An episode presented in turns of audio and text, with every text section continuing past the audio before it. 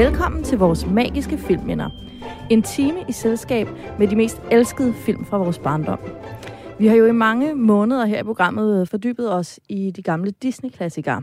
Og dem er vi jo nu løbet tør for. Øhm, og derfor har vi jo nu vendt os mod den danske filmskat, og så taler vi om alle vores magiske filmminder herfra. Og når jeg siger vi, så mener jeg dig, Martin. Du er kulturgeograf, kunsthistoriker og filmekspert. Det er lidt nogle titler, jeg også kaster efter dig. Jeg ved ikke, hvordan du har det med. Et eller andet skal man jo være, ikke? Ja, præcis. Og øh, mit navn er Mathilde Anhøj, og jeg er forfatter og kulturanalytiker. Konceptet her i programmet er, at vi skiftes til at øh, vælge et af vores yndlingsfilmminder.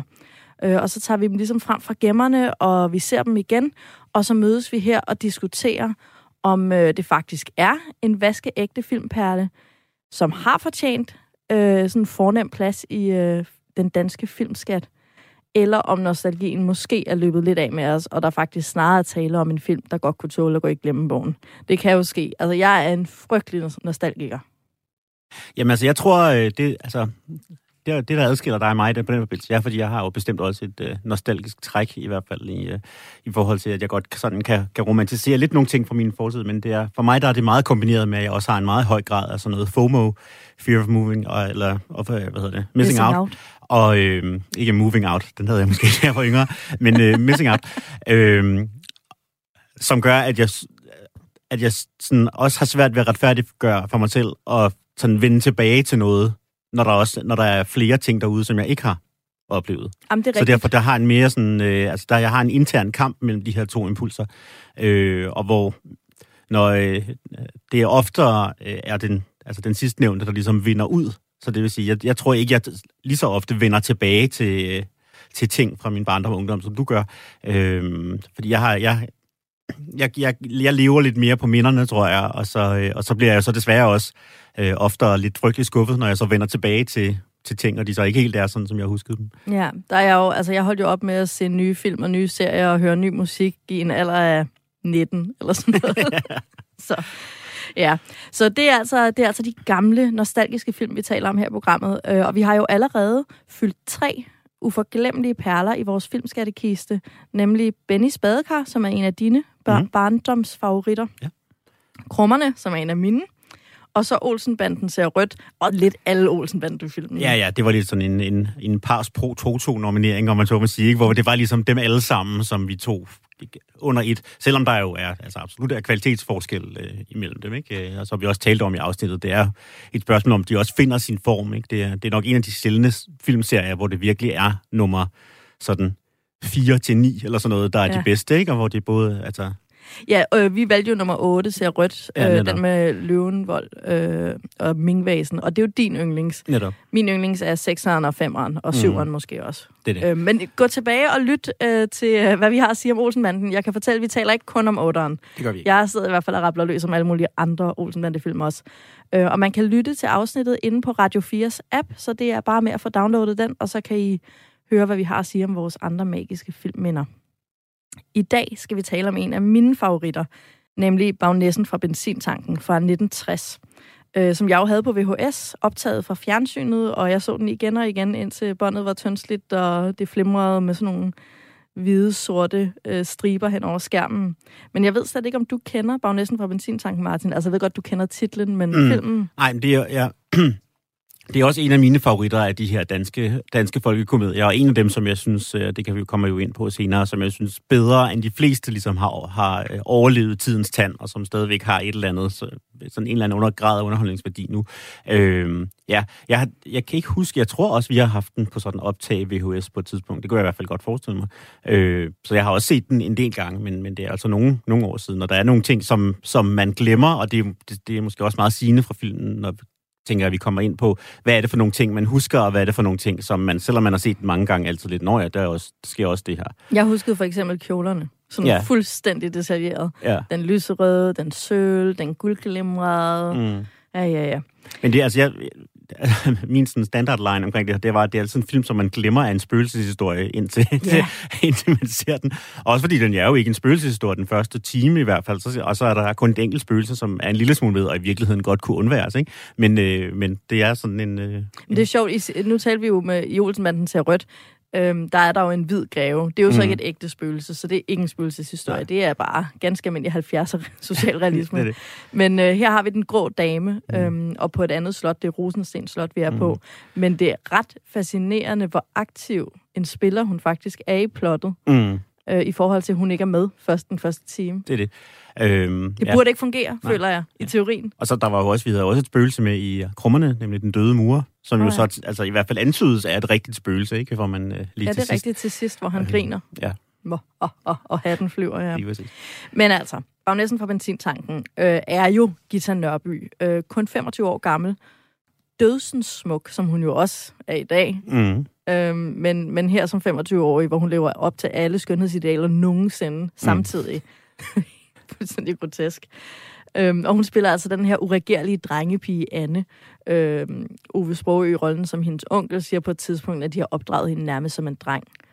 Øhm, men det viser sig så, at hun i virkeligheden er datter af en baron og arving til Rosenstens Slot, øh, hvis hun ellers kan lære at opføre sig som en ægte baronesse. Det er meget sådan ægte prinsesse, Mm. Askepot, My Fair Lady, Pretty Woman, Ja. rags to riches, en øh, arbejdertøs, der skal lære at være fin, for hun kan blive... Og, og, men som selvfølgelig har et, et hjerte af guld. Altså, Naturligt. hendes hjerte er adeligt. Det Ja. er bare hendes manerer, der er der lige skal slibes af, ikke? Ja, det, hun er jo noget mere ædel end de ædelige, må man sige. Ikke? De Præcis. ædelige er jo sådan, ind, sådan bundet op af infighting og st- stivstikkeri og hvad man nu ellers kan, kan finde Ja, på. Ikke? lige præcis.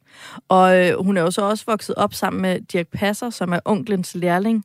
Og det er jo så deres, det er de to, der ender med at være at skulle giftes og, og blive forelsket. Og det bliver jeg jo lidt utilpas over. Altså, har han været med til at opdrage hende? Der får jeg jo lidt Woody Allen øh, Ja.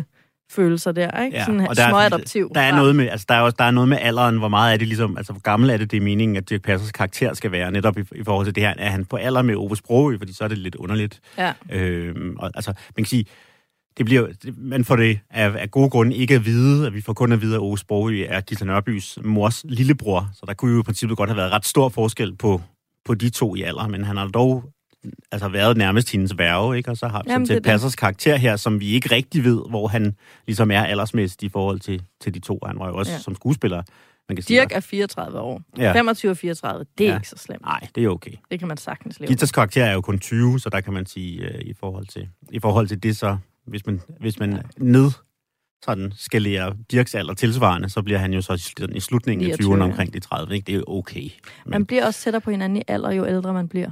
Det er der ingen tvivl om. Øhm, nu har vi jo her i programmet talt utrolig meget om Disney-film, øh, og det er jo noget, som jeg kender rigtig meget til og har studeret. Så jeg kan jo ikke lade være med at lægge mærke til, at det her er jo virkelig tæt på en Disney-film. Mm. Mm. Altså i, i opbygning. Og der er nogle helt åbenlyse paralleller, både med de her kvinderoller med heksen, altså det er så hende her Ravenfeldt-damen, hende kommer mm. vi tilbage til, prinsessen, og Gita Nørby, som den her, hun er sådan lidt en moderne Disney-prinsesse, fordi hun er lidt kluntet, ikke? Mhm. Øhm, og så er der også noget god fe, det vender jeg tilbage til. Men det er noget af det, jeg vil gerne vil tale om. Jeg ved ikke, hvad du hæftede dig mest med. Nå, men altså, jeg synes jo netop, det er interessant, den her, det her take på, på den her sådan udgave af sådan en Pygmalion-myte, netop om en, der sådan bliver opdraget til, til at skulle øh, passe ind i de finere selskaber i virkeligheden. Hedder så det lærer- Pygmalion-myten? Ja. Nu må, du, nu må du uddanne mig. Øh, jeg skal passe på, hvad jeg kaster mig ud i for meget, men det er i hvert fald blevet sådan en grundfortælling, ikke? Øh, Okay. og, som, og netop My Fair Lady er jo er sådan eksplicit bygget på den, den hedder vist A Modern Pygmalion, det oprindelige teaterstykke, som, Nå, som filmen også er bygget på. Øh, men, men netop det her med at sige, nu vi prøver at, at, at tage, det er sådan et studie af, hvad sker der, når vi tager nogen og sætter ind i et finere miljø, og kan de så passe ind, kan de opdrages til, til de her bedre manerer, og det ender det så, så altid med, at de godt kan, ikke? Øh, Ja. eller, og i virkeligheden også kan lære der, deres nye miljø noget, ikke? En snegl på vejen, og så Øhm. ja. videre. Men jeg synes jo også, det er sjovt. Øh, nu har vi snakket lidt om My Fair Lady, og jeg synes jo, at, at altså, den her film er jo sådan set bemærkelsesværdig i forhold til, at den kun er fra 1960, fordi der er, jeg sad jo flere gange og tænkte, okay, det her det er jo stjålet fra, eller i hvert fald dybt inspireret netop fra My Fair Lady, og der er også noget, øh, øh, hvad hedder det, øh, Sound of Music og sådan noget, og alle de her film er jo faktisk senere. Øh, så den her film, den er kun fra 1960, og har, er på en eller anden måde sådan lidt, lidt stilskabende, vil jeg sige. Ja, Øh, så det, det, helt enig. det vil jeg i hvert fald øh, gerne snakke om. Øh, så synes jeg også, det, altså, det er også en meget lang film. Altså, jeg faktisk overrasket over, hvor lang den er. Den er faktisk næsten to timer, og for et lystspil fra 1960, så er det meget langt. Øh, Og at, det var måske også det var interessant at snakke om, hvad var det, man ville skære væk, hvis nu man skulle have den her film ned på sådan en time og 35 minutter eller sådan noget, som jeg ville synes var en passende længde for, øh, for det, den har at byde på. Så der, jeg har også nogle bud på der, hvor, hvad kunne man ligesom lave af små, øh, små, snit. små snit i, øh, Klip en tog og skær en hæl, eller omvendt. Ja. Men før vi går helt i dybden med den her film, så øh, skal vi jo, som vi altid gør her i programmet, lige kaste et blik på, øh, på den tid, som filmen er skabt af. Vi er jo i 1960, da den her film udkommer. Og øh, det er jo altså det allerførste år i de glade 60'ere. Og i Danmark har vi den socialdemokratiske statsminister Viggo Kampmann ved roret.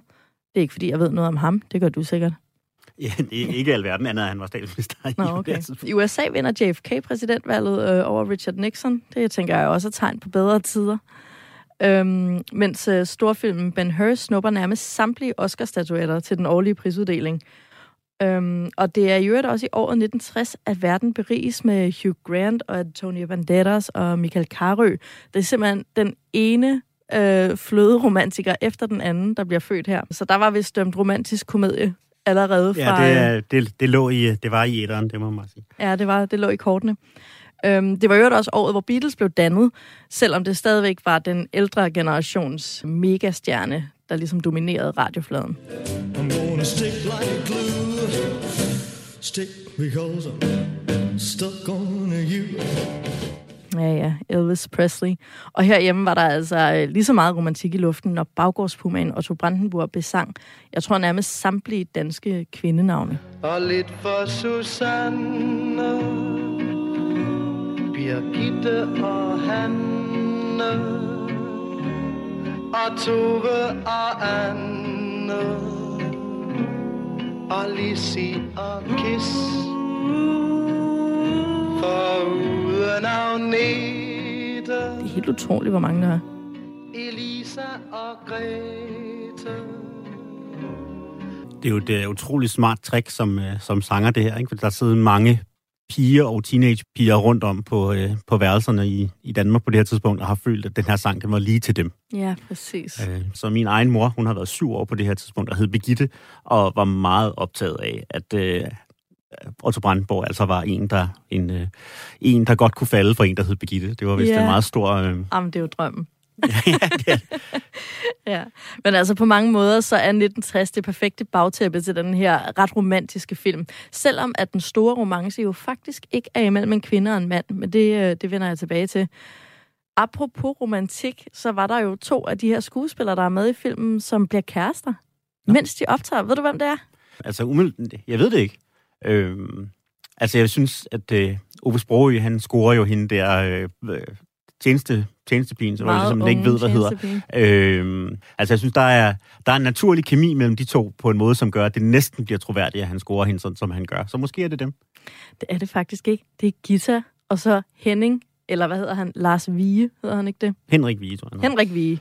Ja, jeg blander alle Lars, Hans, Henning, navnene ja. sammen. Og Henrik og ja. Lars, og Peter og Jen. Men ja, er det ikke hyggeligt, at selvom de ikke er ægte forelskede i filmen, så blev de ægte forelskede i virkeligheden? Nej, det er det. Nej, det der var så fint, altså. Ja. I øvrigt var de jo, øh, nu, nu kalder jeg ham bare Henning, hvad sagde du, han hed? Henrik Vige. ja. øhm, de var også, spiller også kærester i Min kone fra Paris, som kommer året efter, i mm. 1961. Ja. Og hvor skønt er det at spille kærester med sin kæreste? Det må da bare være Ja, det... Så hyggeligt, altså. Yes. Jamen, øhm, hvis vi skal opsummere plottet i Bagnæssen fra Benzinsanken, så handler det jo mere eller mindre om, hvem der skal arve Rosensten Slot, og hvorfor, og juridiske fiksfakserier og alt muligt andet. Men det her setup er faktisk allerbedst forklaret øhm, af to kirketjenere, hvis samtale udgør de første 30 sekunder af filmen. Ja, altså jeg vil altså i det hele taget, inden du lige spiller klippet, så vil jeg mm. sige, at det, jeg synes faktisk, at det er imponerende godt. Altså fordi vi får et kæmpe sådan information dump i det første minut af filmen, hvor først de her to kirketjenere, og derefter tjenestefolkene på, øh, på slottet, sådan ligesom bringer os op til speed med, hvad er det, hvad er det for en scene, vi skal ind i, hvad er det, der er sket, ikke? Og altså, jeg synes faktisk, det er vildt godt i forhold til, hvor kunstig, altså hvor konstrueret det er. Altså, ja. så synes jeg faktisk, at, at, at de bærer det. Men nu kan vi lige prøve at det høre det. Det er jo utroligt, hvor meget information man får, og så får ja. man det jo på syngende sjællandsk, og det kan man jo kun elske. Det er det. Ja, det var en pæn begravelse. Hvis ikke enkebagnæsten skulle give sit eneste barn en pæn begravelse, hvem skulle så? Hvem skal nu arve det dejlige gods? Ja, det skal nok godsbestyrer Rabenfeldt. Han er jo i familie med bagnæssen langt ude. Er der ingen nærmere? Nej, endda. Jeg ved, at der... Nå, Man kan lige forestille sig en kirketjener, der siger, hvem skal nu arve det dejlige gods? ja. ja. Ja, det er jo, altså, det er jo, og det er jo, altså, er jo filmet, så vidt jeg forstået, i Tikøb Kirke oppe i Nordsjælland, så øh, måske har, øh, har de, den rigtige kirketjener på det her tidspunkt talt lidt mere nordsjællandsk, end det vi hører her. Men, øh, men altså, det sætter virkelig scenen i forhold til, om vi ved, hvad der er okay, at den, øh, gre- greven er død, og, eller bagronen er død, og der skal ligesom findes en ny arving, og enkebagnæsten er lidt en stivstikker, og blandt, vi, vi er ligesom med, ikke? Altså, vi ved, Ja. og det tager virkelig, som du selv siger, det tager 30 sekunder eller sådan Ja, noget, det er ikke? helt vildt. Ja. Øhm, handlingen, det her er jo meget sådan setup'et, ikke? Hvor starter vi? Mm. Handlingen kommer så i gang, øhm, den her højesteretssagfører Berg, som altid er sagfører Ja. i danske film. Mm. Det er virkelig en sådan... det kommer man bare ikke udenom. Ja. Altså, den eneste anden, der kunne have spillet den her karakter, det er Holger Jul Hansen. Altså, han kunne Ja. også godt have været den her sådan Ja. ja. grund, lidt, lidt øh, sådan meget grundlæggende venlige... Øh, Men også bare super ordentlig tørre ja. Type, ikke? ja.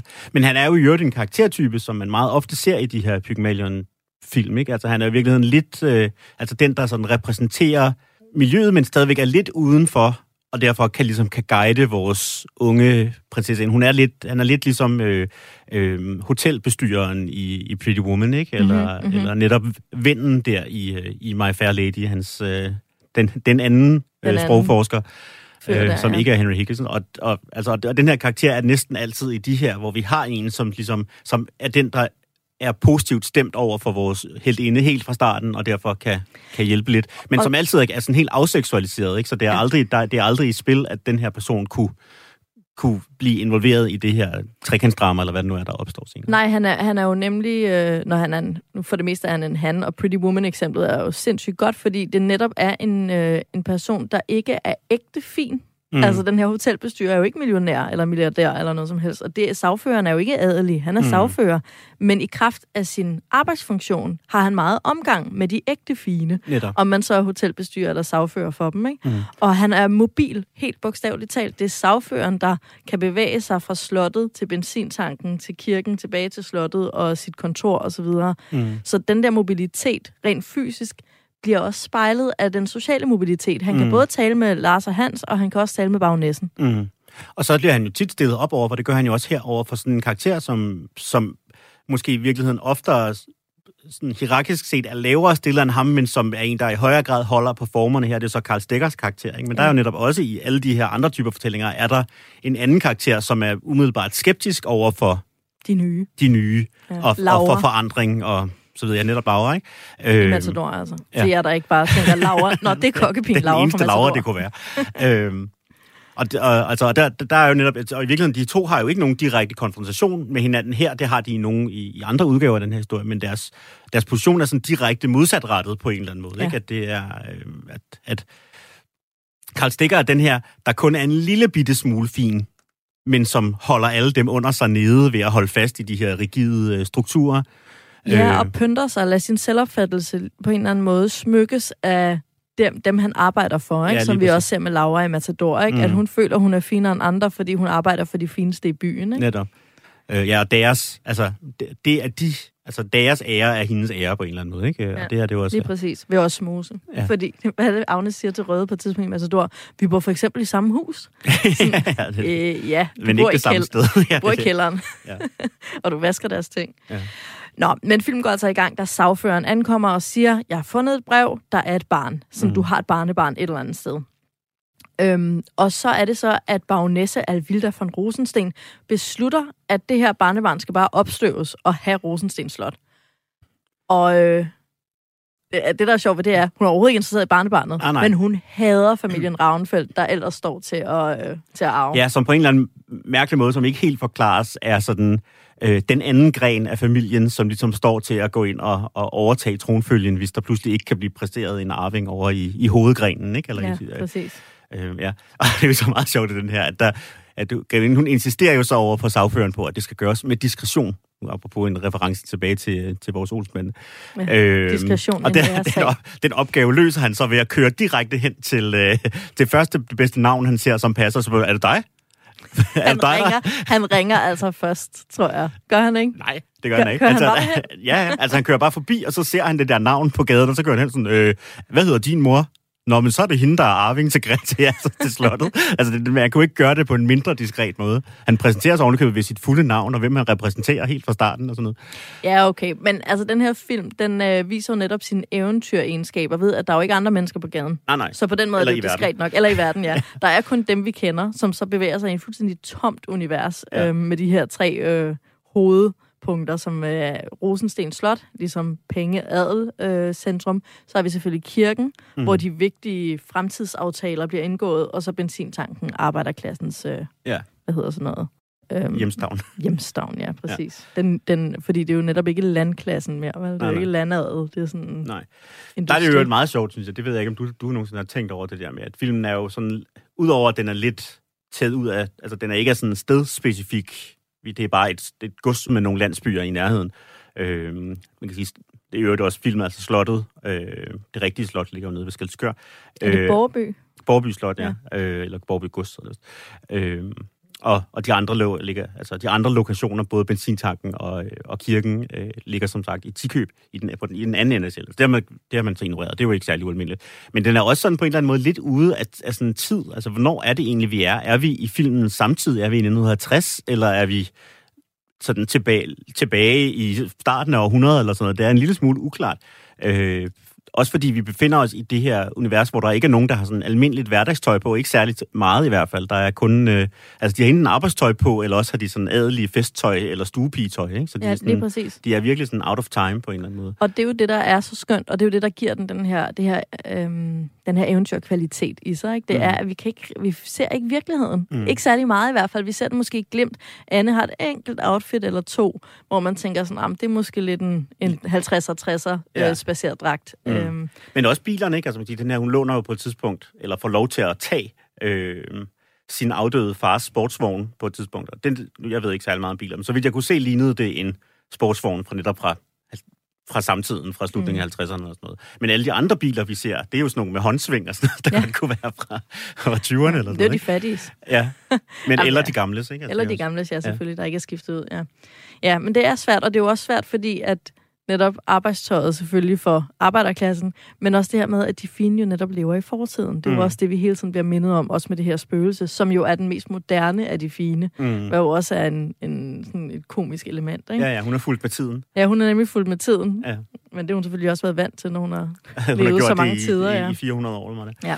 Nå, men øhm, Anne skal hentes ind, og Clarissa Ravnfeldt, den her rivalinde, som øh, bagnessen har, hun er jo skidesur over at det her barnbånd dukker op, fordi ellers skulle hendes søn jo arve Rosenstens Slot. Mm. Så hun snupper det der brev, der beviser slægtskabet, og så brænder hun det.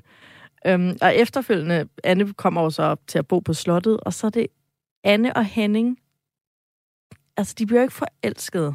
Nej, men han behandler hende sådan godt, ikke? Og derfor er han, han er en af de eneste fra det her miljø, som behandler hende ordentligt, ikke? Ja, og normalt. og normalt. Øh, Ja. Og derfor så, så har hun en eller anden form for connection ved ved ham. Og han er jo i det hele taget, synes jeg, en sjov karakter, ved ikke at være sådan specielt skurkeagtig. Altså, det er jo i virkeligheden hans mor, den her, den Ja. her Lady Macbeth, type her, som ligesom som skubber ham i retning af de her, alle de her former for manipulation. Ikke? Han, han har det jo i virkeligheden fint nok med, at de har den her rimelig privilegerede tilværelse, som ikke er på slottet, men på en af sidebygningerne, eller hvad det nu er, Ja, ja, hvor det nu er, de bor. Ikke? Og Ja, han er jo en rimelig sådan øhm, ydmyg type. Mm. Altså, jeg tror, han er, han er ligeglad med store ambitioner, ikke? Mm. Men det, der er sjovt, det er sådan, at de, de finder jo interesse for hinanden, fordi de er de eneste to jævnaldrende. ja, det er sådan rigtigt. I kan lege sammen. ja, I de to eneste børn til og der festen. findes ingen andre mennesker i verden. Nej, præcis. Så det er bare jer. Ja. Øhm, det, der jo er interessant, og grunden til, at han ikke er en stor skurk, det er jo noget, som nu er det jo en øh, kvindelig øhm, instruktør, Ja. der har lavet den her film. Nu har jeg selvfølgelig glemt hendes navn. Hun hedder øh, Annelise Renberg. Annelise Renberg, ja. Ja. Øh, og derfor er det jo også påfaldende, at hver eneste aktive karakter i den her film er en kvinde. Mm. Altså, baronessen tager beslutninger. Øh, Clarisse Ravn... Er det Clarissa eller Clarisse? Clarissa, tror jeg. Cla- Clarissa Ravnfeldt træffer beslutninger, Anne træffer beslutninger, og så er der de her mænd, Spøgelset. ja, spøgelset træffer beslutninger og, og opfordrer til ting, og, Mm. øhm, og har i øvrigt er jo spøgelse, fordi hun har dræbt en. Mm. Øhm, så vi ser, hvordan alle de her kvinder er agenter, ikke? Altså, de tager initiativ til ting, og handling bliver skabt af deres ambitioner, deres drømme og deres handlinger. Mm. Og så samtidig har vi de her sådan stik i rand drenge rundt omkring sådan Henning, hvor moren er sådan, jamen så kan du jo blive Så gift kan du med blive Anne. gift med hende, så er det et problem. Okay, Nå, sådan, så skal du have slottet. okay, så gifter jeg med Gita Nørby, okay. Og bagnessen, der sender sagføreren rundt til det ene og det andet Ja. ja. sted, og Lars og Hans, der skal, så skal de op og lave badeværelse, så skal de sendes hjem. Og, sådan. Mm. og selv i køkkenet, hvor Frederiksen, som du Karl Stegger, den her øh, Mr. Carson, Men det er hus, hushovmester, eller hvad er. hushovmester, ikke? Butler-typen, ikke? Ja. Ja. Han bliver jo også sat på plads løbende af husholdersken, som mm. har været der et år længere end ham. Ja. Øhm, så der er sådan en total kvindetyranni going Mm. on i den her film, og det synes jeg jo er så morsomt, fordi det opdagede jeg ikke, da jeg var lille, og mig og alle mine veninder elskede den her film, og jeg troede faktisk, at vi elskede den, fordi der var flotte kjoler. Mm. Men måske elskede vi den, fordi det var rart at se en film, hvor at der var så mange forskellige kvindetyper, Mm. som alle sammen var stærke og aktive og havde ambitioner og mm. ville noget. Og det er jo også kun kvinderne på en eller anden måde, der har holdninger til hinanden, Mm. der bliver irriteret på hinanden, og der kommer i konflikt, og der skændes, og der forsones. De der mænd er alle sammen bare meget flinke hele tiden. Ja, ja. Og det er jo ikke ulig virkeligheden, Martin. Nej, nej. Og man kan sige, det er jo, altså, jeg tror både, både du og jeg har den opfattelse, at vi nok i Danmark måske nogle gange lidt over, overvurderer, hvor ligestillede vi ligesom er og sådan noget. Men hvis man skal tale noget positivt, så må man faktisk sige, at det var jo en af de kendetegn, der var ved, ved dansk filmindustri her relativt tidligt, det var, at der faktisk var relativt mange prominente kvinder involveret, øh, enten som, som, øh, som med manuskriptforfattere eller som instruktører og sådan noget. Ikke? Nu har vi både her Annelise Renberg i, i den her, men vi har jo altså også Alice Fredrik, som jo formentlig var den her tids mest prominente instruktør af sådan kommercielle film og lavede en masse af de her øh, Morten Kork-film og Soldaterkammerater og så videre, så videre. Ikke? Øh, så det var faktisk en, en, en filmbranche, hvor man var vant til, at der var kvinder, der fik lov til at styre nogle fortællinger. Ja. Øh, de fik nok ikke, altså de havde nok ikke, sad nok ikke øverst i hierarkiet og fik fuldstændig lov til at, at bestemme, hvad det var for nogle film og hvad det var for nogle manuskripter, der blev produceret, men de fik i hvert fald lov til at sætte sit spin på det. Jeg synes faktisk godt, man kan se et sådan et, altså et vis grad af kvindeligt touch i den her. Ja, altså, i jeg den synes, her. 100 procent. og Jeg synes faktisk heller ikke, altså nu har du talt om, altså hvor utrolig smuk Gita Nørby er, men jeg synes faktisk heller ikke, altså hun bliver heller ikke objektiviseret på den måde, som man godt kunne Kun gøre. Altså, det, altså, man, altså, der kunne godt blive dvælet meget mere ved hende i sine fine kjoler og, og sådan Mhm. noget, ikke? Og, altså, der, bliver, der er lidt for husarerne indimellem, hvor hun sådan skifter tøj, og man lige får set hendes nøgne ryg, mens hun skifter, skifter kjole og sådan noget. Ja. Men altså, hvis man ser på sådan, andre danske film blå på det tidspunkt, for de blå husarer for eksempel, som, Der er noget for eksempel, ikke? husarerne. hvor der virkelig bliver, altså, hvor der bliver skubbet, altså barmen bliver skubbet helt op i korsetterne, og der er Og man ser det ske. og man ser det ske, og der bliver, altså, der bliver virkelig dvælet ved sådan kvindekroppen. Der gør det, altså, det sker det ikke så meget her, vel? Og netop som du siger, at Anne er jo en ret aktiv øh, hovedrolle, en ret aktiv protagonist. Og hun er jo komisk. Altså, hun Ja. har jo den For, jeg karakter... får også lov til at være sjov, ikke? Ja, præcis. Ja. Ja. Og hun har jo den karakter, som Disney-prinsesser først får fra 89. Altså, vi er jo 30 år før. Mm. Så det, skal, altså, det er da vildt imponerende, at, øh, at man på den måde har leget med den smukke prinsessetype Mm. allerede her. Mm. Og apropos det, så hvis jeg lige må tage et øjeblik og tale om Disney-kjoler. Mm. Det er jo sådan, at Disney-prinsesserne har en fast udvikling, hvor de går fra pjalter til øh, sådan en pænt hverdagsoutfit, og så kommer den lyserøde kjole, som betyder kønsmoden, og øh, når de så øh, indgår i en faktisk relation med en mand, så skifter de til en eller anden form for glimmerkjole. Og Anne følger fuldstændig den her øh, kjolehandlingsplan. Mm. Vi starter med hendes pjalter, og selvfølgelig hendes øh, mekaniker, øh, helt dragt, Mm. snavset og helt. Det er jo som at se Snehvide der de første sekunder af Disney-filmen. Mm. Helt arbejdssnavset øh, til. Så kommer hun så over i sit pæne hverdagstøj. Det er den her denim nederdel Mm. mm. med en hvid skjorte, som taget ud af, altså det er jo Bells outfit i virkeligheden, ja. eller Alice i Eventyrland. Så går man så over til øh, den lyserøde kjole, som hun løber rundt i i slottet. Og herefter, nej, man ser nok sølvkjolen først faktisk, fordi mm. Mm. den lyserøde er en dagskjole. Men til hendes fødselsdagsfest, hvor hun forlover sig med Henning, der er det simpelthen den her glitrende sag, øh, ægte prinsessekjole, hun går rundt i. Mm. Og så ender hun så i en brudekjole, som hun snavser til med olie. Fordi at 1960'ernes, den her, øh, var næsten på benzintanken, faktisk var 30 år før Disney. Ja. øhm, i kvindeopfattelse og fremstilling. Mm. Men er det ikke vildt, hvor Jo, godt ja, det passer ja. sammen? Det synes jeg var meget fascinerende. Det har jeg Mm. selvfølgelig først lagt mærke til som voksen, men det synes jeg er vildt fedt. Og endnu vildere er, at den der karakter, der altid sørger for, at Disney-prinsesserne får nogle flotte kjoler, altså den gode fe, er faktisk også med i den her film. Hvilken kjole ønsker sig noget i frøken at tage på til middagen? Den her, det er min pæneste. Nå, der er taget en dine modeller hjem i udvalg. Enkebagnæsten var jo ikke klar over, at noget i frøkens mål. Er alle de kjoler til mig? Det er simpelthen altså den her øh, husholderske, mm. der er skabet for skønheden og udyret, som Ja. ja. sådan, åbner skabet, og nu skal du se, hvad vi har af kjoler til dig. Altså, hvis nu man skulle... Øh, det, altså, det siger, siger måske også lidt om det tidsløse og sådan noget. Altså, i virkeligheden, altså, er det troværdigt, at Alvilda kan vælge, kan vælge kjoler, som Anne ville synes var pæne? Altså, Det skulle da ikke alt vildt, der har valgt den. Der er der en personlig shopper, der har, øh, Ja, der har udvalgt det. ja, det må man håbe, ikke? At sige, vi har en, vi har en smuk 20-årig her, som, øh, som vi skal have, komme med det i ved... Ja, præcis. Vi har en smuk 20-årig med fuldstændig umulige mål. Ja, Find nogle kjoler, der passer. ja. Ingen problem. Nå, men det synes jeg er ret, øh, det synes jeg er ret fascinerende, at der simpelthen er så meget netop eventyr og også sådan Disney-slet i det her. Ikke? Mm. Nu sagde vi, snakkede vi lidt om produktionen. Der, var- jeg ved ikke, om du kan huske, at øh, vi engang, øh, jeg går bare til at tænke på det, at øh, den her film, den er jo lavet af Saga, øh, film, ligesom det andet store filmstudie i Danmark på det her tidspunkt sammen med Nordisk. Øh, en gang, da vi lavede, øh, da vi lavede vores øh, Matador-program, så talte vi jo om, og jeg tror, det var mig, der talte om det i, øh, i et af afsnittene, om det her med, at det, at, at det er lidt, at det er påfaldende, at Dirk Passer ikke er med i Matador. Han er ligesom den Mm. eneste store fra det her tidspunkt. Øh, og så fik vi en, øh, så fik vi en meget sur mail fra en af vores øh, daværende lyttere. Jeg tror, det havde, eller, jeg tror, det var godt, det var mig, der havde sagt det, fordi vurderet ud fra de mails, vi ellers fik, så, øh, så bliver folk sure på, øh, på kvinder, der sådan, udtaler sig offentligt an på mænd. Det ved jeg ikke, om der er andre, der har lagt mærke til før. Det har jeg aldrig hørt om skulle være et problem før. Der er ingen kvindelige politikere, der får brede breve. Nej, nej. Øh, så man sagde, det var jo fordi, at bla bla bla, han var jo på kontrakt i Saga, og derfor kunne han jo ikke være med i Nordisk Film, sådan en prestige præstation. Og det er jo også rigtigt, og han var på en eksklusiv kontrakt, og det var ligesom det, Saga ligesom levede af. Det var, at de var de eneste, der måtte lave film med, øh, Med Dirk. med Dirk. Øh, man kan sige, ellers er der jo ikke mangel på matador-folk i den her, øh, Nej, i den her film. det er der nemlig ikke. Men, der, Øhm. men, men, men det siger også lidt om, hvor meget det har fyldt. Altså, jeg blev ved med at lede efter matador-mennesker. Altså, øh, i den, og, og netop fandt nogle typer, ikke? Nu talte vi om Berg, hvor han først kom på scenen og tænkte, hov, er det Holger Jul? og det var det samme med, med Alvilda, der tænkte jeg, hov, er det Kirsten Rolfes? Nå, gjorde du det? Jeg tænkte, at det er Fernando Mø.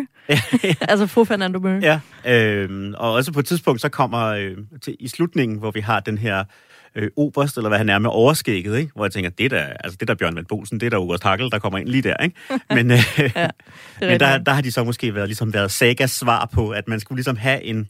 Altså over på Nordisk, der havde de de gode, og så havde de sådan lidt den blege kopi. En, Ja. en, sådan en ersats Bjørn Vat Bolsen over på Saga, som de Ja, så kunne sætte det den står på CV'et. Billig discount, Bjørn Vald Ja. Hvis du har brug for, men ikke har råd til. Så, Ja, lige præcis. Lige præcis. Det er der jo meget, når de kendte har øh, designertøj på. Så inde på øh, de sider, hvor jeg får mine nyheder, der er der tit, get Kim Kardashians outfit for Lige et eller andet. Lige 10 præcis. bucks. Det er altså det er skidegod business. Mm. Øhm, apropos Matador, så er fru Fernanda Møre, altså Karen Berg, jo med i den her film. Mm. Hvorfor jeg tænkte, om det må jo være den gamle bagnæsse. Det er det så ikke. Nej, nej, det er, altså, og jeg synes jo sagtens, når man, i hvert fald man ved det, kan man jo sagtens genkende hende. Mener du det? Ja, det mener jeg helt bestemt. Man kan sagtens Hvordan? genkende hendes, altså hendes smil og hendes måde at bevæge munden Hun på. smiler jo aldrig hverken i bagnæssen eller i Matador. Nej, ja, ja. Jeg, ja det, det, mener jeg helt klart, man, kan, man, man godt kunne se som, øh, som Altså, i Matador er hun jo virkelig fremstillet som en olding. Ja, Så ja. der har jeg svært ved overhovedet at se ansigtstræk. Der ser jeg mest bare sådan rynker og smykker, som jo er med vilje, det er det, man skal. Ja, ja. Øh, og her, der er hun jo den her fransklærerinde, Mm. øhm, med sådan nogle virkelig kraftige briller. Så der ser jeg kun briller og en sådan habit, Mm. eller hvad det er, hun har på. Mm. Jeg kan slet ikke få øje på det. Nej, ej, jeg synes godt, man, altså, det er ikke lige så tydeligt som, øh, som, øh, som Misse, Nej, Misse, som er den grå dame. som er den grå dame. Altså, det er meget, der er det meget tydeligt, men jeg synes godt, man ved det, synes jeg også. Der kan jeg heller ikke se det. Men det er, fordi Misse, hun er så kikset, og den grå dame er jo gudsmuk. Ja, ja. Så altså, det forstår jeg heller ikke. Nej. Den eneste, jeg faktisk rigtig genkender, det er Karl Stikker, fordi Karl Stikker har altid lignet Karl Stikker. fuldstændig. Lige meget, om han har været 20, Han er, Eller alders, han er sådan 60. aldersløs. Ja, Ja. det er rigtigt. så er det bare Karl Stikker. Ja. Det er fantastisk. Øhm, nå, Jeg kunne jo godt tænke mig at spørge dig, apropos hendes fransklærerinde. Det er ikke, fordi Ja. ja. vi behøver... At, men øh, som nogle lyttere måske ved, så Mathilde, du er jo også fransklærerinde. jeg er fransklærerinde, og jeg ligner, hvis nu laver vi jo radio, jeg ligner fuldstændig fransklærerinde Ja, i øh. Bagnæssen på Benzintanken. Altså, det er jo meningen, hun skal fremstille så meget usympatisk, den her fransklærerinde. Hun er snobbet og streng og uforstående og irriterende og en dårlig lærer og alt muligt. Det var virkelig, hun er virkelig usympatisk. Hun er den stramme guvernante. Netop. Sidder du som fransklærerinde og lidt sympatiserer med, også altså får de samme tics, som hun gør, når, øh, når Gita Nørby siger Versailles, eller hvad det er, hun siger? Versailles. øhm, overhovedet ikke. Altså, man kan ikke... Sons, eller hvad det er, hun siger. Ja, ja. Ja, ja, men det er jo ikke... Altså, man kan jo ikke være lærer i dag, hvis man har noget imod dårlig udtale. Nej. Altså, der, der bliver man nødt til at elske det. Mm. Og virkelig have sådan en ikke-perfektions øh, tilgang til det. Ellers kommer man jo ingen vegne. Generelt, når man lærer sprog, hvis det er perfektion, man har for øje, så kommer du ikke til at lære det. Nej. Kommunikation handler ikke om perfektion, det handler om øh, leg, Ja. i, efter min mening. Ja. Nå, øhm, jeg øh, teaset før, at det mest interessante ved den her film, det er, at den store relation, den vigtige romance i den her film, ikke er mellem en kvinde og en mand. Det er mellem to kvinder af hver deres generation, nemlig de to bagnesser. Det er jo det, der er, øhm, der er hele nerven i filmen. Det er, Mhm. hvordan de skal nærme sig hinanden. Og vi får dem hele tiden, hele tiden stillet op med deres øh, helt åbenlyse forskelle. Ung, gammel, øh, striks, afslappet, Mm, overklasse, banner, underklasse, fin, ja. overklasse, underklasse, øh, smykker, pynte, øh, fransk, dannet, og så mangel på alt det. Mm. Øhm, og, og også øh, det guitar har det menneskelige, det kærlige, det loyale, det sympatiske. Altså hele den her kontakt, hun har med andre mennesker, og så den ældre bagnæse, der er ensom, mm. øh, også med hendes egne ord. Samtidig så ser vi, hvordan at de også er super ens. Og det er jo ikke noget, der gør det nemmere. Det betyder bare, at de kommer i clinch, for det var de ens, og nemlig deres sådan, temperament og stedighed og sådan noget.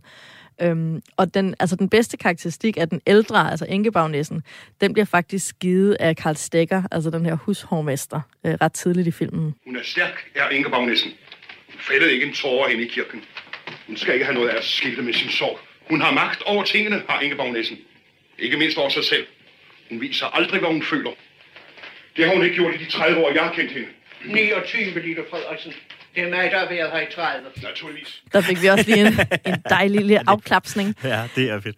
Og ja, det er jo en fed replik, fordi det er også, øh, altså det etablerer hende jo også som sådan, altså en, man godt kan se op til, ikke? Altså hun er, ikke bare, hun er netop ikke bare en skurk, ikke? Og der bliver også ligesom plantet det her frø med, at når man, hun er sådan set god nok på bunden, hun er bare lidt, hun er, hun er meget stolt og meget stedig, ikke? Præcis, og det er på en eller anden måde en del af hendes styrke Og hun er ikke en, som hendes tjenestefolk bare hader og frygter. Der er faktisk også noget respekt. omkring, hende, omkring ja. hende, ikke? Lige præcis. Og det, der så er, er ret komisk, det er, at øhm, Anne på en eller anden måde bliver set på samme måde, også af Ingebagnæssen selv. Ja, ja, den pige ved, hvad hun vil. Naturligvis. Det er jo mit barnebarn. Hun er simpelthen allerede fra starten stolt af, at Anne er sådan ret stedig. Mm. Øhm, men det kommer selvfølgelig til konflikter mellem de to bagnæsser, fordi de kan ikke enes. Altså bagnæssen har sin regler, Ingebagnæssen har sine regler omkring, hvem der skal komme med til selskaber, og de to fra tankstationen kan så ikke komme, og Anne vil overhovedet ikke høre tale om at holde en fødselsfest, hvor hendes eneste venner i hele verden Mm. ikke er med. Øhm, så der kommer de selvfølgelig op og skændes, men finder alligevel en eller anden form for enighed i deres, øh, deres interne ligheder i sådan personligheder. Hvor er du dog stivsindet? Ja, og Gud ved, hvem jeg har det efter. Så det er sådan helt ude i det åbne, ikke? Mm. Og det synes jeg er simpelthen så venskabsromantisk Mm. øh, stillet op. Den her måde, de både kommer i clinch, men også finder hinanden i deres ligheder. Mm. Øhm, og jo også den store, man kan sige, når man har en- med en romance at gøre, så er der jo nogle bestemte skridt, man møder hinanden. Mm. Man bryder sig måske ikke så meget om hinanden, man er lidt altså der kommer nogle, nogle små konflikter, og så kommer den store konflikt, som også kommer her, øh, hvor at øh, Anne siger, at hun ikke vil bo der mere, og hun vil slet ikke være hendes barnbarn. Hun vil bare være glad, hvis det viser sig, at hun ikke er hendes barnbarn. Mm. Øhm, og så er det sådan, at isdronningen Ingebagnæssen faktisk opsøger Anne, og vi har den her dybfølte, hjerteskærende forsoning, som vi typisk ville have haft mellem, i det her tilfælde, Dirk Passer og Gita Nørby, ikke? altså Mm. mm. de to elskende i filmen. Det har vi i stedet for mellem øh, den ældre og den yngre bagnæsse.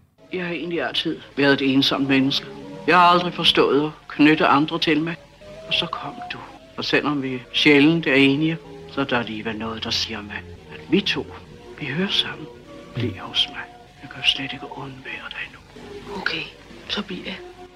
Og det er jo faktisk den samtale, man normalt hører mellem Mm. manden og kvinden Mm. i, i en romance. Ikke? Altså, Ja. ja. hvor man ligesom, der er noget selverkendelse, og der er den helt sårbare, vil du ikke godt bare være med mig? Ja. Altså, kan vi ikke blive sammen? Mm. Og den første giver sig, ikke? Mm. Og Jamen, i- jamen, jeg, kommer, jeg vil bare lige sige det, at, at i det hele taget må man også sige, at den der, altså hele den der romance mellem Dirk og Gitas karakterer er, ikke- er, er, er postuleret, kan man sige. Ja. Ja. Det går utrolig stærkt, og i virkeligheden ikke særlig interessant. Og jeg er lige ved at sige, nu talte jeg nævnte i starten det her med, hvor kunne man skære, og det er lige før, at hvis man skulle skære i den her film, og det, det er jo nærmest helligbrød at sige det, så vil jeg jo sige, at Dirk Passers karakter i det hele taget er undværlig. Altså sådan set, sådan set, filmen ville være stærkere, hvis den bare sluttede med, at, at uh, Gita, hun, eller Anne, hun siger, jeg skal vil ikke giftes med dig, Henning. Jeg er 20-21 år, jeg skal finde ud af, hvad jeg, hvad jeg skal. Nu har jeg fundet en familie, og jeg har både en onkel og en øh, farmor, og jeg har også en ven i dig, Henning, men vi skal ikke giftes, og nu kører vi videre. Ikke? Mm-hmm. Øh, Mhm. altså, Dirks karakter er jo er, er, altså, er overflødig. Ikke? Men der sætter du fingeren på det, fordi du sagde lige, og jeg ved ikke, om du selv opdagede det nu, men du fik faktisk sagt, at Dirk Passer kunne skæres væk. Ja. Og det kan han selvfølgelig ikke. Han er Nej, det kan han nemlig. sjov. Han er nemlig Men- rigtig sjov. Dirks karakter Ja. skæres væk. Eller man kan sige, at karakteren kan jo godt være der, men han skal ikke være kæreste med Anne. Nej. Han skal bare være det, Hendes han gør super Ja. godt.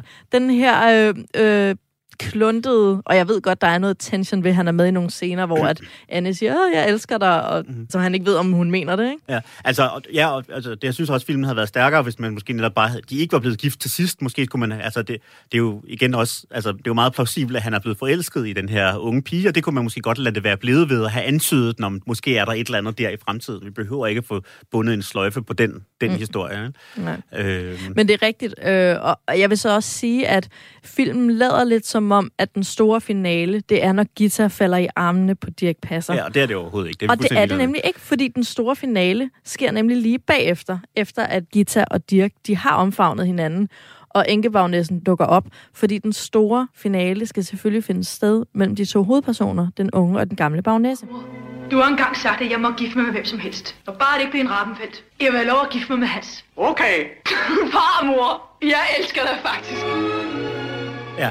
Det er der, vi har vores finale. Mm. Og det er frægt og genialt, at Mm. man giver ligesom, hvad skal man sige, man giver folket det, vi er vant til.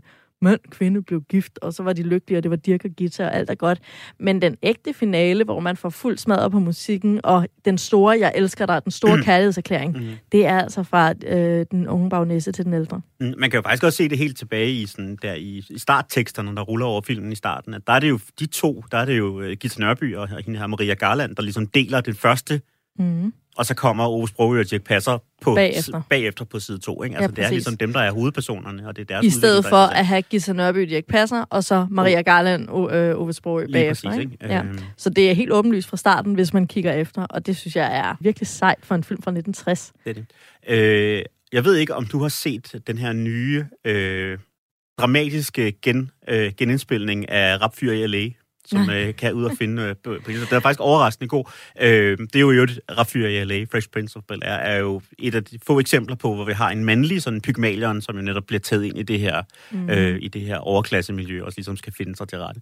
Men, øh, men der har man jo så netop, der er der så nogen på, der, der, det startede som en webvideo, hvor der var nogen, der sagde, okay, den her præmissen for den her øh, serie er i virkeligheden ret dyster, hvis man tager den seriøst, og kunne sagtens være præmissen for en dramaserie om en, en ung fyr fra ghettoen, der bliver nødt til at flygte fra, fra en bande, og så bliver nødt til at flytte ind hos sådan en, en, øh, en overklassefamilie, som har selv, som har solgt lidt ud af sin egen identitet og sin baggrund for at gå på kompromis for at blive accepteret i, i det her hvide overklassemiljø. Ikke? Det er jo en interessant præmis. Og i virkeligheden synes jeg, altså jeg, jeg kunne godt tænke mig, jeg der kunne være noget spændende i en øh, dark og gritty reboot af, af Bagnæssen for benzintanken.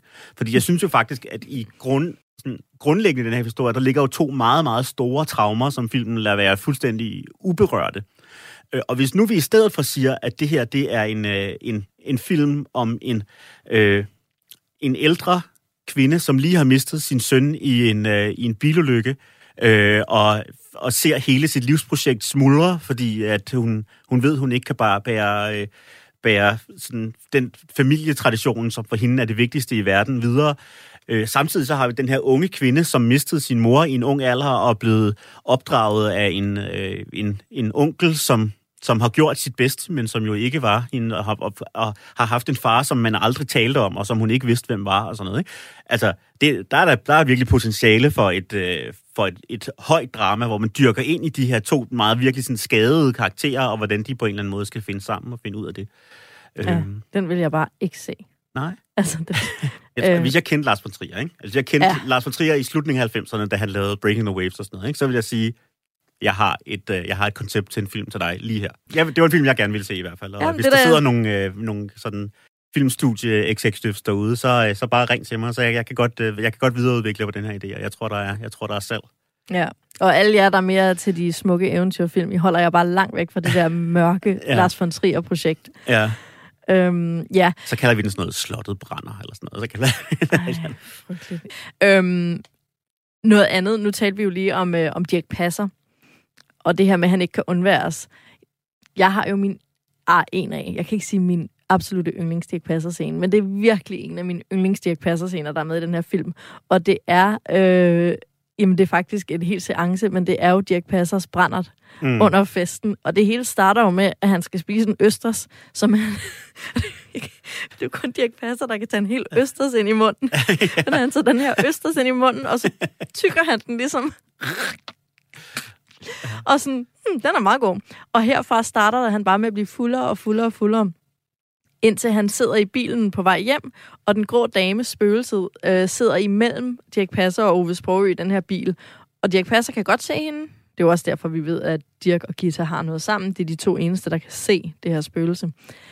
Øhm, det fede er, at jeg synes bare, det var meget sjovt, da jeg var lille, men da jeg blev voksen, kunne jeg jo, der havde jeg jo sådan kapacitet til at forstå scenen fra Ove Sprogøs synspunkt. Ja. Altså at forestille mig en, altså Dirk Passer, der bare sad og snakkede med sig selv, ja. og det er jo hyldende morsomt. Nej. Er de med? Siger du? Det er ikke dig, jeg taler til. Jeg taler til damen her. Hvad for en dame? Damen, der sidder her. Damen, der var med til selskabet. Tak skal du have. Denne høj, hva'? Hvor skal de hen? Jeg skal med dem hjem. Lars, Ja? hun vil med mig hjem. Nå, jamen det synes jeg, du skal gøre. Så du bare hende med hjem. Det kunne være sjovt. Jeg kom, altså, det minder lidt om øh, den, her, den, den, den her tegneserie, der hedder Garfield uden Garfield, hvor man har taget gamle Garfield-striber, og så har man visket øh, Garfield og hans dialog væk, så det er bare Harald, der står og snakker med sig selv. Og det er bare så yber deprimerende, hvis det var sådan en ensom mand, der står og taler ude i luften. Det er lidt det samme her, ikke? Altså, man kunne lave den her scene, hvor man så netop altså, digitalt fjernede øh, ja. bagnessen og hendes, og hendes dialog, så man bare havde øh, Dirk, der sidder sådan og taler, så ville det være, altså det ville også være komisk stadigvæk, men det ville være komisk på en langt mere mørk måde, ikke? Ja, det ville jo være så morsomt. Ja. Og så han sidder med hendes telefonnummer og så videre. og så går han ind i en dør, og jeg ved godt, at det er banalt, men Dirk Passer kan gå ind i en dør, så det er sjovt. Ja. Jeg kan ikke forklare det, det kan han bare. Ja, ja. Det, der er jo en, en historie omkring, at det er her i, i øh, øh, da, da vi første gang møder øh, Gita Nørbys karakter, hvor Dirk Passer, han er så forelsket i hende, så han kommer til at gå ind i væggen. Øh, at det er jo efter sine ikke noget, der stod i manuskriptet, men er lidt afhængig af, hvem man spørger. Enten Dirk, der improer, eller noget, der simpelthen skete ved et uheld at han faktisk sådan helt genuint var så forvirret, var, var så forvirret, at han faktisk bare gik ind i siden af kulissen. Heldigvis væltede den jo så ikke. Øh, men hvor man så, det var vist nok Ove Sprogøe, der sådan kæmpede stærkt for at sige, vi beholder altså det her take, hvor, hvor øh, Dirk kan gøre det her, fordi det er rigtig sjovt, men det var vist nok ikke meningen. Ej, det er Øh. jo så morsomt, ja. at han vender sig op og sådan, bang! ja. Jamen, han er så morsom. Nå, men øh, Dirk Passer går så med damen op på loftet og leder efter den her dåbsattest, fordi det er jo spøgelses øh, sådan, projekt. Det er, jeg skal nok finde ud af at bevise det, sådan, så Anne kan være selvstændig. Og der er jo også et lille feministisk projekt der, ikke? Hvis hun finder dåbsattesten, behøver Anne ikke gifte sig med nogen som helst. Det gør Mm. hun så alligevel. Men så er hun ligesom arving til Rosensten, mm. og slottet bliver på kvindehænder, mm. som jo er sådan den skjulte øh, silver lining i den her film. Men op på loftet bliver det kun endnu sjovere øh, med Dirk Passer og den her brændert, han har kørende. Er det noget, det her? Nej, heller ikke. Nej. Må den ikke foret er i stykker? Men der er noget. Er det det der? Ja, det er det. Åh! Oh, hvad er der? Hvad fanden er det, du går og laver dog? Skal du ikke i sengen? Jeg har hjulpet damen med at finde noget. Er du klar over, hvad det er, du har fundet? Annes dåbsattest. Den vi aldrig kunne få opsporet. Du. Ja. Var der ikke noget mærkeligt ved hende? Hvem? Damen! Hey! Hey. Så så sidder han der i sin gyngestol, Dirk Passer. Øh, og det er så morsomt. Lad du et mærke til den der glimmermusik? Den kommer jo hver gang den grå dame Mm. kommer. Det er også bare, jeg elsker tydelige musikspor. Ja. Er den her spøgelseseffekt er jo lavet ved sådan en helt gammeldags dobbelteksponering, så man bare indspillet scenen to gange, så har man lagt de to billeder oven i hinanden, og så har man et billede, hvor, øh, hvor øh, Dirk Er det derfor, hun er gennemsigtig? Ja, og det betyder jo, at en af dem på et tidspunkt må have spillet scenen uden den anden, for ellers kan man ikke gøre det der. Nå. Så på et eller andet tidspunkt på sættet har, de, har der været en af dem, der har spillet scenen blindt uden med en, en marker sådan off-screen. Det, det, altså, hvordan kan det kunne være sjovt overhovedet at se, Ja. øh, se de optagelser. Ikke? Ja, det kunne det virkelig. Øhm, Nå, men øh, vi har snakket altiden væk. Øhm, vi skal have taget en beslutning. Fortjener bagnæssen fra benzintanken en plads i den fornemme filmskattekiste, eller skal den bare i glemmebogen, synes du? Hvis du kunne vælge. Jeg synes faktisk, det er lidt svært at sige, fordi den er også, mm-hmm. den, er, Mhm. den er som sagt ret lang, at den, at den film, den må være. Den har... Øh, Men Martin, er den sjov? Dirk er sjov. Ja, præcis. ja, men Dirk er jo, sjov, er jo tit sjov. Ikke? Det er jo en romance med Dirk inden i sig. I virkeligheden, resten af filmen rundt om Dirk er jo ikke specielt sjov. Der er jo ikke specielt mange sådan jokes. Der er nogle gode nogle indimellem, men ja. det er jo ikke fordi, at den, det er sådan, at, at en, sådan en quickfire-komedie, hvor der bare er, er, Nej, nej, nej. er vitser i hver anden replik. Vel? Der er sådan en, det er en romance, hvor der med, med lidt humor spredt, spredt henover, ikke? og så har man så bare Mhm. Jeg synes, de den her... grå dame er ret sjov, når hun er sådan, jeg vil aldrig give hende gift. Det kunne jeg aldrig finde på. Jeg skubbede hende i voldgraven som en normal person. ja, med ære. Med ære, ja, præcis. Det er vildt sjovt. Ja. Øhm, Øhm, og- jeg synes, ja, ej, hvis jeg lige må, hvis jeg må Mm. mm. gøre det færdigt, jeg synes, den fortjener, fordi jeg synes, at komme i skattekisten. Det synes jeg, den gør. Den skal ikke glemme bogen. Det er en af de bedste film fra den her æra. Øh, det er også en film, der, der bærer tidens tegn, og som måske, altså, som har rigtig godt af, af nostalgi. Ja, ja. Men det, men, men Men jeg synes også, at det må understreges, at det er en film fra 1960, mm. Der har kvinderelationen ja, Ja, i fokus. Mm. Det er altså ret moderne, og ikke bare den gode kvinderelation, sådan vi er veninder, men den ældre, yngre generation, der mødes, kommer op og skændes, forsones, rival inden relationen, som altså Anne og fru Ravnfeldt er jo ikke rivaler. Nej. Altså jeg synes faktisk, den har komplekse kvindelige karakterer, der er i kambolage med hinanden på alle mulige spændende måder, ja, ja. som er, er ret gribende. Ja, ja, bestemt. Ja, og den består jo den her Bechtel-test, som jeg talte om tidligere, Ja. det her med, med faktisk at have kvindelige karakterer, som taler sammen med andet om andet end mænd, ikke? Og det, det, det, det må man bestemt rose den for, så netop som en, en folkekomedie fra, fra 1960. Ja, jeg tror, vi har en beslutning. Ja. Nu har vi fire film i vores filmskattekiste. Jamen, hvor er det vidunderligt. Det er godt, Øhm. vi kun vælger nogen. så, ja. Ja, vi bliver bare ved. Der er jo heller ikke nogen af os, der har nedlagt forbud endnu. Nej, altså, vi, nej, vi, nej. ko- det kan være, vi kommer til noget, hvor den anden bare siger, det kan jeg simpelthen ikke leve med. Ja. Øhm, men inden vi siger helt farvel til Bagnæssen og det herrens år 1960, så øh, synes jeg lige, vi skal kaste en kærlig tanke efter de ting i filmen, der virkelig fik reddet os ud af 2022 og sendt os tilbage til 1960. Altså, det er jo en lidt tidløs film, som vi har talt om. Den er lidt eventyragtig, men der er nogle ting, der er ultra 1960. Jeg ved ikke, om du vil gå først. altså, du, du refererede før til øh, den her joke, Dirk Passer har om de her nymodens 8-cifrede telefonnumre. Nå ja. det er ret sjovt. Det er, sådan, det er jo ikke nogen, der ingen, ingen almindelige mennesker, der kan finde ud af. Det er så sjovt. Det er meget tidsagtigt. Ja. Øhm, der var en ting, der virkelig gjorde mig opmærksom på sådan tidens tand, bogstaveligt. Det var nemlig øh, Clarissa von Raudenfelds tænder. De er jo fuldstændig brune. Ja. Altså, det kan man simpelthen ikke i dag. Sætte en, øh, en adelig kvinde i en eventyragtig film, og så have sådan tobaksplakket, altså på en skærm i en Mhm. adelig rolle. I Technicolor, eller hvad? I Technicolor. Ja. ja. Ej, men det er jo sådan helt forkert med alle de her smukke, glimtende, fine kjoler og hvide hud, og så bare mm. sådan... Men altså, det var jo også bare en tid, hvor alle mennesker røg. Altså, sådan, Ja, sådan ja. så folk jo bare Og ud. alles tænder så sådan ud, så der er ingen, der har opdaget det. Nej, nej. Men når man så sidder i, i 2022 og kender til teknologi, og i øvrigt også bare kender til tandplejning og sådan alt muligt, og tandtråd og hvad ved jeg, og ingen ryger mere, eller færre ryger i hvert fald, ikke? Så, øh, så det virkelig i øjenfaldene, når hun sådan sender et stort blændende tandsmil afsted. ja. ja.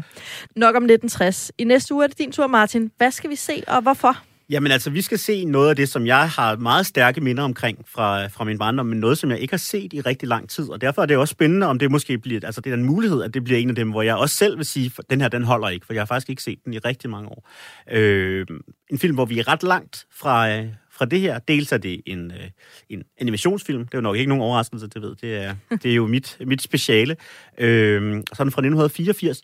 Og så er det netop... Øh, hvor det her er en meget let udgave af en historie, som godt kunne være meget dyster, så er den, vi skal se i udgave, det er en, en dyster udgave af en historie, som godt kunne være meget Altså, mere, som, også, som også er dyster. altså, ja, som grundlæggende er dyster, men som godt kunne være lavet meget mere sådan ja. disnificeret i... Øh, Helt sikkert.